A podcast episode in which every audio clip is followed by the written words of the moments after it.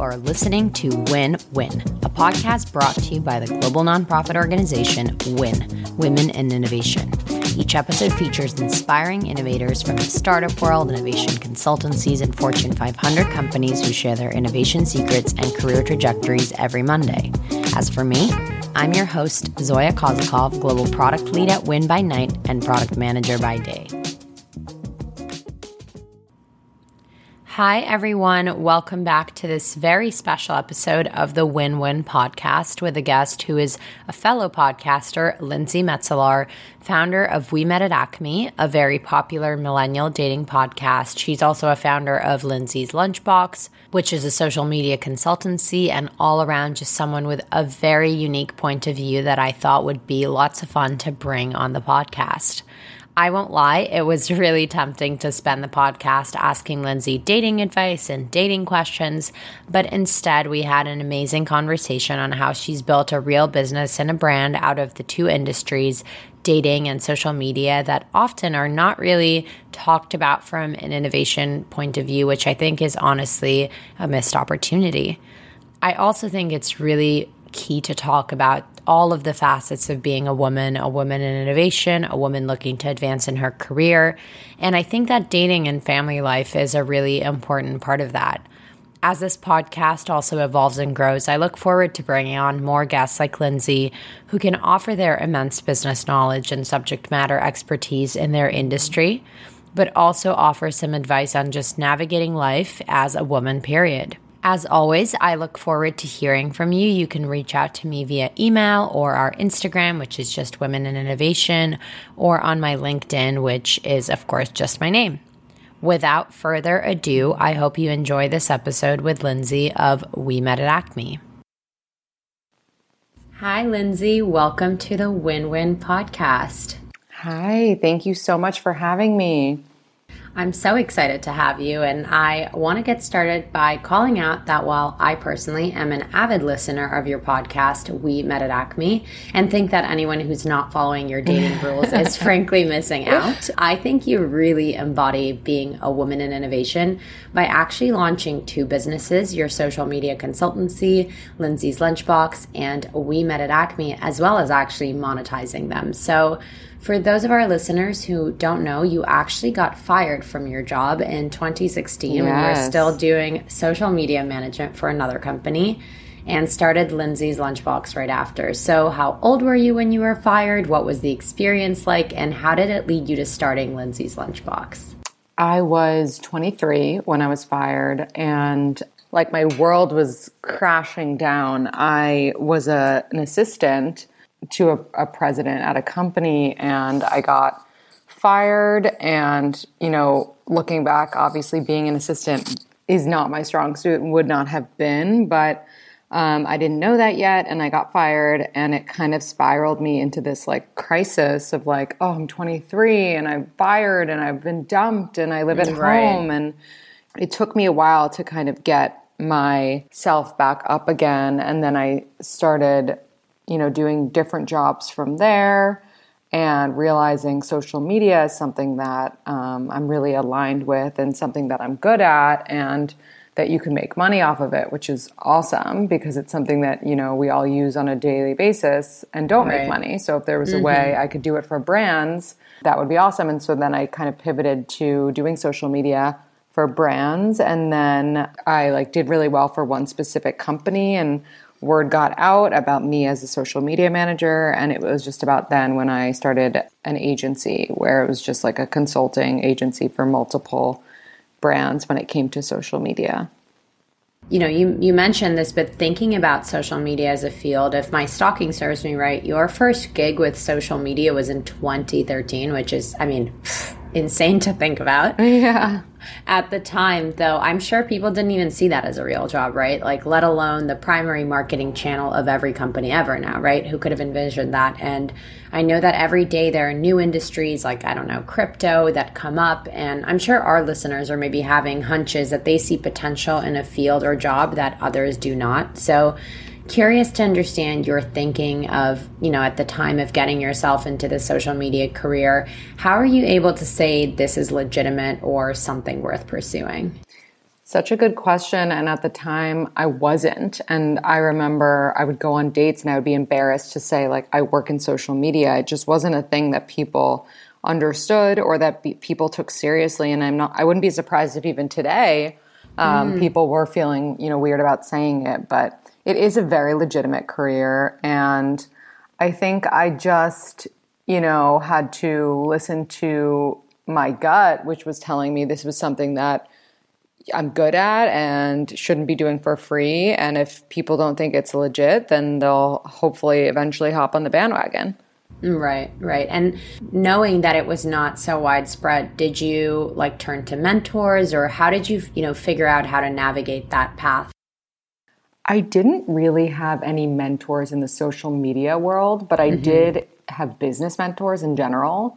And, you know, what's so funny about doing social media, especially in 2013, is that nobody knew what they were doing. Like, not one person knew. And so it was very much, you had the freedom to kind of say, okay, well, this is what I should get paid, and this is what I'm going to do, and kind of pave your own way, which was cool. I mean, I love that about you. And as somebody who's listened to you on your podcast, I really think that it's amazing how strong you are in your convictions. But did that come naturally to you? Because I know so many people, even today, have such a tough time pricing themselves or asking for, you know, the right salary and things like that. How, how did that come to you? Thank you. I really didn't know what I should charge, but then I remember I started talking to a lawyer who helped me like draft up a mm. contract that I would send to people and he was really helpful and then I would think, oh, well, this is what I would get paid when I was an employee doing in house social media. Right. How would that look on a bigger scale? So let's say I was getting $1,000 a month um, working at this company.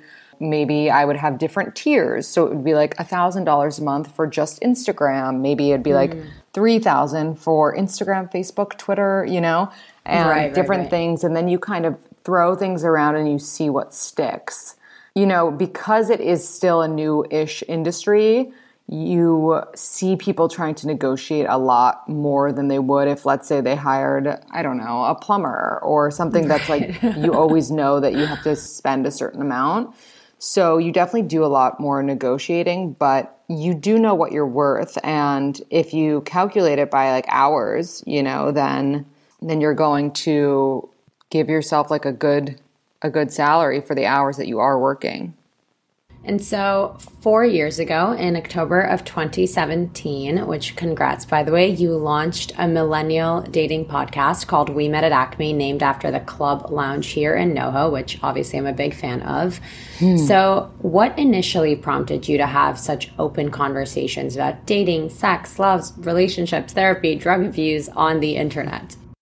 Yeah, it's so crazy that it's been four years now. I would say you know, needing something like that in my life. And I've always mm-hmm. acted the way that I would react. So, for example, like I would never post something on Instagram that I personally wouldn't care for mm-hmm. because I always try to like put out content that I would appreciate because I like to think I'm like, you know, a pretty basic consumer. Mm-hmm. And, um, and so, you know, back in 2017, I had found myself recently broken up with out of the blue, and I just needed help when it came to the realm of dating. And there was nothing that I could turn to. Like, there was no dating podcast at the time. Right. It was really hard for me to find something that would help me.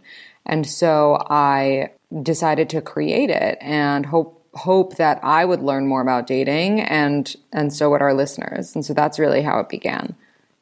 And I think it's actually so common for people to seek out solutions to their own problems and then either not find them and get disappointed or make their own thing. You probably don't know this, but I started this podcast last year when I graduated out of grad school and you know I spent all this time and money going there and then all the jobs I had were rescinded because of the pandemic and I was like, "Oh my god, like what do I do now? What you know, how do I pivot my career and figure it out?" And so I yeah. started asking the most impressive smart women for advice and I think it's, you know, it's resonated with so many people since, but You know, for you, how quickly did you realize that this was a business and could actually be monetized? You know, how did you convince somebody to spend money on podcasts, knowing that even today, when everyone has a podcast, there's still such a monetization versus value issue? Well, first of all, I want to hear more about what you had just mentioned because that sounds really interesting. But um, I I didn't really know. I think we were all very much figuring it out in the podcast world. And we, you know, similar to social media, I was like, I don't know what to charge. I don't know what to right. do. Um, and luckily enough, I was able to to work with companies that had been in the podcast world for longer than I. And mm. so they had great suggestions on, okay, this brand wants to do this, let's start at this price. And it really has to do with what what you are getting in terms of listenership. So, like, let's say I was getting 4,000 listeners, then I wouldn't really be able to charge more than like 500 for an ad, you know? It's like, sure, and it sure. goes up from there. In many ways, I think that with We Met at Acme, you are the product. So, is that stressful? Is that exciting? I think it's kind of a mix of both. Like, it's it's definitely exciting, but it can be stressful because you're like, okay, well, I have this dating podcast. It's I talk about my own dating life. What's going to happen when I get married and have a baby and like will people mm-hmm. care about that or will they want to focus on dating stuff still and so that that kind of those thoughts um, definitely creep in. Feedback, I'm sure, for you many times looks like internet trolls just saying rude things. But how do you really differentiate between the feedback that you receive into, okay, this is something that I need to pivot in my business to deliver a better product, to grow in a better way versus, you know, this probably some of the feedback feels incredibly, incredibly personal and just hurtful? It's so hard because I can see like a million positive things and positive reviews, but then mm-hmm. for some reason, when I go through them, the only ones that I remember are the negative. And I think that like a lot of us do that. And it's, it's so hard because we're so focused on what we're not doing instead of focusing on, oh my God, look at the things I am doing. Isn't that so great? Right. And and I think that even though that's a bad thing, it's also a good thing because you never kind of get complacent and you never say like, oh yeah, I've done it all, I've done enough. Um, you mm-hmm. know that like you got to keep at it. And I wonder about the role of gender in that you know, I, I, forget what they call it, but if we only had the confidence of somebody like a mediocre white dude, then as women, we would have feel like we have so much more to offer. Specifically, like, do you think gender has an effect on the way that you approach like taking that feedback or not taking it?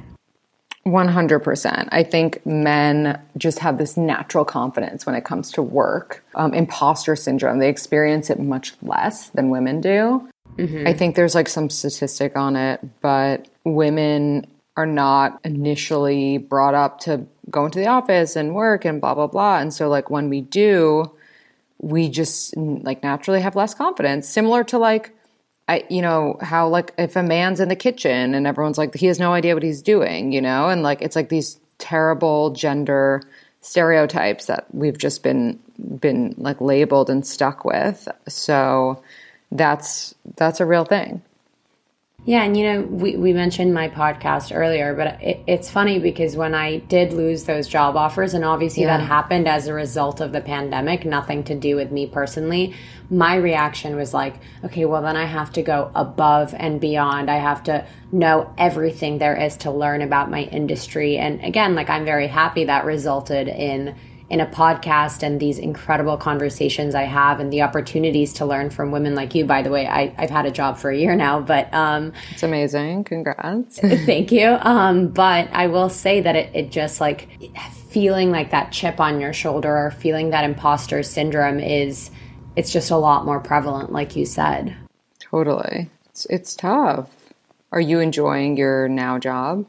Yeah, yeah. So I, I do product at Citibank, which was kind of a career pivot for me. I was in marketing and digital strategy. You know, the pandemic really, and honestly, this podcast, hearing all the ways that women could innovate in different industries. I never thought I'd end up at a bank, but then ending up at a bank, I was like, there aren't enough women that are representative of your average girl that probably has never invested or doesn't really understand. You know, I know you've had Mrs. Dow Jones on your podcast, and I yeah. think she's, you know, like she's an anomaly though, right? She's doing it on her own. So, yeah, she's amazing. It's so funny that you said that because I had lunch with her yesterday. I love what she's doing and I almost want to bring some of that energy to, you know, more traditional institutions. I love that. That's so awesome. Congratulations. Thank you. I guess thinking about you and, you know, the notion of what it means to be a founder, we've been speaking about it for, in this podcast, but it has a bunch of different stereotypes, whether it is the tech bro, but also, you know, women who today are setting new standards for raising money. Yeah. But the way that you carry yourself makes me think that you have your own definition of what it means to be a founder. So I'd love to hear what that is and also curious to understand understand what sorts of goals or unique growth vision you've kind of set for yourself or Lindsay's Lunchbox or We Met at Acme or all of the above. Yeah, I think to be a founder, it really just means that you dedicate your life mostly 24 7 to like you live, sleep, eat, and breathe this baby that you founded. Everything that you do goes back to it any conversation you have like you're always thinking about like how can i you know use this in a positive way with this thing that i've created? Um, and so just like breathing it and then also setting a good example. I think when you're a founder or when you have any certain amount of followers on instagram let's say mm-hmm. you have people that you're influencing whether you want it to be the case or not and you have to be mindful of that. I see a lot of founders who they spread messages that I wouldn't necessarily condone. And I think you have to realize that like people are looking up to you, people who might want to step outside their corporate world and become a founder or right. you know, young girls who haven't graduated from college yet and just making sure that you're always living up to the person that you wanted to be when you were younger and would have looked up to. And I think also just doing it's like beauty and grace you know it's like mm-hmm, if you're going to be a mm-hmm, mm-hmm. founder mm-hmm. it's like the modern day like princess like you have mm-hmm. to kind of like you you got to do it all yeah no and and i think that that poses again like such such crazy pressures there's obviously been so many different controversies around you know women founders and the way they run their companies and i've always said whatever went went on on the inside I'm, I'm sure is what they're saying is true. But at the same time because of the connection of these women to these brands they've been the ones to really carry the burden of some of that criticism. So curious if you know seeing those stories or hearing those stories did that deter you from wanting to be a founder? Yeah i mean it's it's terrifying. Like you know especially with cancel culture and everything you see these founders get scrutinized every day but it's the same thing as like you know if you if you want to go on reality tv and you're scared that everyone's going to hate you then like what are you really scared of you're scared of who you are mm-hmm. because like they can't really change you that much so i think if you are true to yourself and you're a good person and you align with your values and you kind of stick to like, your morals and just and just are really good and you don't do anything bad and you don't send any email that you could you know, get in horrible trouble with, then right. and you don't talk to your employees horribly on Slack and you know these things that we totally. see over and over again. It's almost like nice when this happens because I'm like, oh, another thing that I never will do. Um, you know, when somebody gets caught or in trouble, and it's eye opening. And I'm not saying I'm not like slamming people who have been in trouble in the past. Like maybe they just made a mistake and can learn totally. from it but it's it's scary but it's like not scary if you know who you are I you know I don't think that the assessment of the way that they've been portrayed in the media is always fair but I do think that it sets such a strong precedent to do a better job with building out a culture in your company or to be really mindful of the way that you communicate with your employees and and other you know people mm-hmm.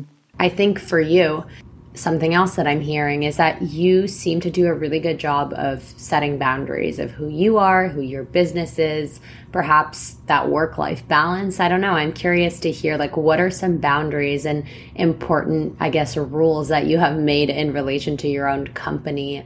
Well, I will say it's really hard to make boundaries and set boundaries, especially like, for example, I am someone who loves to respond to people and give them advice when they DM me. And that's like a huge part of my persona and, you know, something that makes me feel really good to be able to help them.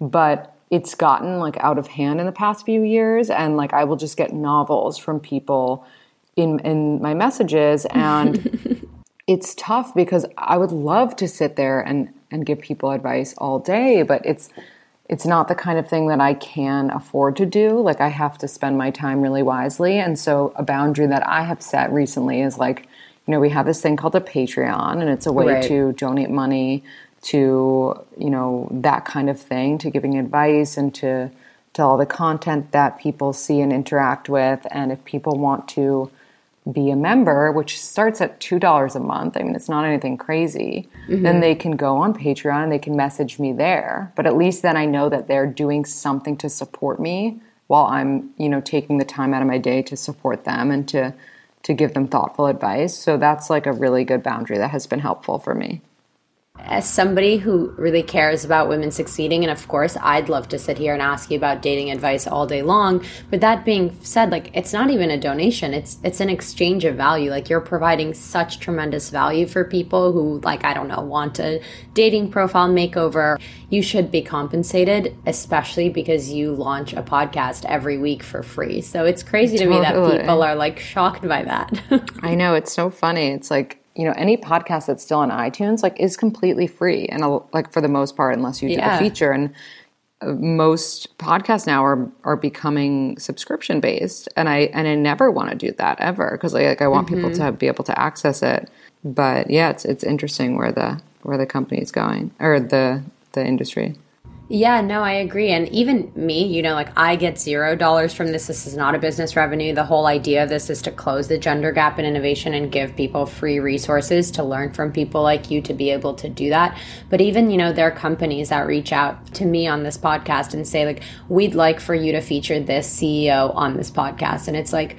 your company could pay for a sponsorship to actually enable us to do that, right? Exactly. And to enable to close the gap. Like, how crazy. Exactly. It's always that. And it's so interesting. And, you know, I get the question all the time do you pay people to come on your podcast? And I'm like, why would I pay them? This is like, this is exposure, you know? Exactly. If anything, they should be paying you. It's such an opportunity to align yourself with an amazing brand or an amazing nonprofit or an amazing company. So, totally.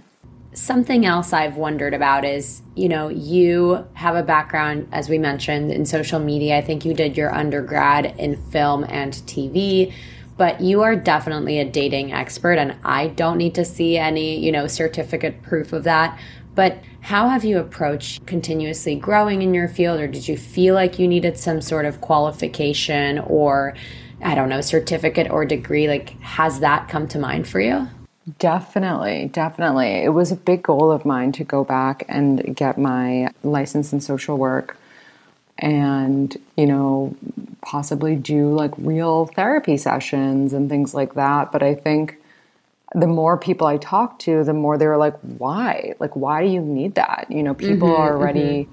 offering to pay you what the same amount that you would get if you went through that and like you have the experience under your belt like that's the only thing that like you get when you do one of those programs right and so i go back and forth and it's definitely not off the table but right now i think i'm just going to focus on like things that i could do for my career now that don't necessarily involve going back to school just because it is so time consuming.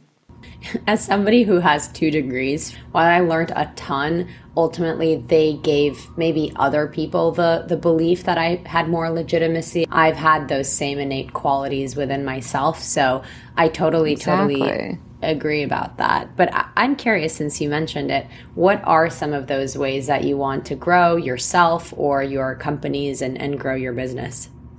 I think just on a on a greater scale, being able to reach more people and give dating advice to like the masses at once, if there was a way to do that, whether it be on um, like a TV show or radio show, whatever mm-hmm. it is, mm-hmm. to just reach more people. And then I think you know, maybe there is something that is literary in the future, when it comes to possibly a book with some of the things that I've learned when it comes to dating. There's endless possibilities and we'll just we'll see where life takes us. I am loving this mystery and I will make sure to pre-order when that opportunity comes. Yes. So very excited for you. Um, but I actually want to call out the fact that one of the biggest reasons that I brought you on this podcast is that I have such great appreciation for the fact that you've taken a medium like podcasting and already created multiple facets of growth and application of that. So I know you launched a digital matchmaking service. You're on Patreon. We talked about it. You have events and mixers for people to pay and meet each other, comedy type show, and also merch. So, how did you approach creating and growing this ecosystem of services and, and products? And how have you decided what to say yes to or no to, and, and how to kind of manage your time with that? For me, it has just been figuring out my strengths and one of those strengths is setting people up. So i was like how can i do that on a greater scale? Matchmaking or mixers and then the live events we've been doing for quite a while and th- that's just a really great way to meet everyone in person and see these right. people you know who listen to the podcast and they don't put a face to a name and then we get to be in person and we get to showcase our personalities and I'll bring guests up and we'll go over their dating profiles and it's this really fun interactive thing. And so everything has kind of been a natural progression from you know, it's a dating podcast, so what's dating? It's it's getting set up, it's dating events, it's live events. Um, and so it's been it's been very easy to transition to those things. Yeah, yeah, no, and it definitely seems organic and part of the cool things that I think you have with the platform of social media is that real time feedback to be able to see who's clicking into what and buying what, what are people really reacting to. So I feel like that part of the business is probably really exciting to have also versus like at Citi for me to get feedback from somebody. It's like, it's it's a process. yeah, I'm sure. It's it's like, you know, it's big corporate environment too. Yeah, yeah, totally. And so, I guess before we wrap it up, I did want to touch on the role of gender in your own dating journey and also expand that to other women. You know, our listeners and guests are incredibly resilient women who are running their own companies. They're running their own consultancies and departments of Fortune 500 companies, or perhaps, you know, attempting to get there. Um, and so, what dating advice can you give to these women that perhaps are killing it to their career but have difficulty translating that success to the dating world? I see it so often and with some of my good friends as well. And I think it's really just being like softer on yourself when it comes to dating. Like, it's okay to kind of turn off that work mode and let yourself be pampered and be taken care of especially in hetero relationships. Like mm-hmm. I I think the worst thing a career woman can do is like not let a man pay and not let a man feel like he's pursuing them. Mm-hmm. Um, like we get it, you're successful and that's amazing, but you can still like be courted and be loved and be doted on. And I think there's like getting in touch with that like femininity if if you like if you have that in you um, totally. then just like embracing it and letting letting yourself be treated really well and i think we're so used to taking care of ourselves especially as like like girl bosses that you don't it doesn't come naturally to think of someone anyone else taking care of you but allowing yourself to do that and then also just like giving yourself time to let loose and like take your hair down and like enjoy the process instead of you know keeping the same attitude that you might have to have at the workplace i think it's okay to have like two different sides two different personalities to you and um, kind of let yourself enjoy when you're when you're off the clock. That's so so interesting that you say that because a lot of the times people talk about, you know, bringing your authentic self to work, but I think it's almost like how do you bring your authentic self to the rest of your life when so much of your day to day involves like working incredibly hard, going against gender norms, having to prove your worth to people. Like it's so hard to just turn that off. But I, I really love what you're saying about the fact that it's okay to have that be like two distinct modes, if you will. So okay and like very normal. truly it always goes back to empathy and and just allowing yourself to be your most authentic self. So so thank you so much for sharing that. Of course. Thank you for this conversation. It's been such a great way to start off my weekend. Yes, absolutely. And so before I let you go, I do have to ask you one last innovation question. And that's the question that we ask all of our guests. And that is where do you see yourself and your industry one month from now, one year from now, and 10 years from now? Mm, one month from now, still doing really great events. And so then one year from now, I think podcasts are really blowing up. I think everyone will have a podcast in as little as a year from now. I wouldn't be mm. surprised at all. And I think in the future, the podcasts that can survive the test of time will hopefully have bigger broadcast shows. Um, we met at Acme, obviously. I hope that it does too. So manifest that for me. Mm-hmm. And then for myself, I see myself, you know, married with a little baby or two, hopefully, in the next five years, and um, still finding a way to relate to my listeners and my followers and give them hope when it comes to dating and teach them everything that I learned and all my mistakes that I made. So hopefully they don't make them themselves.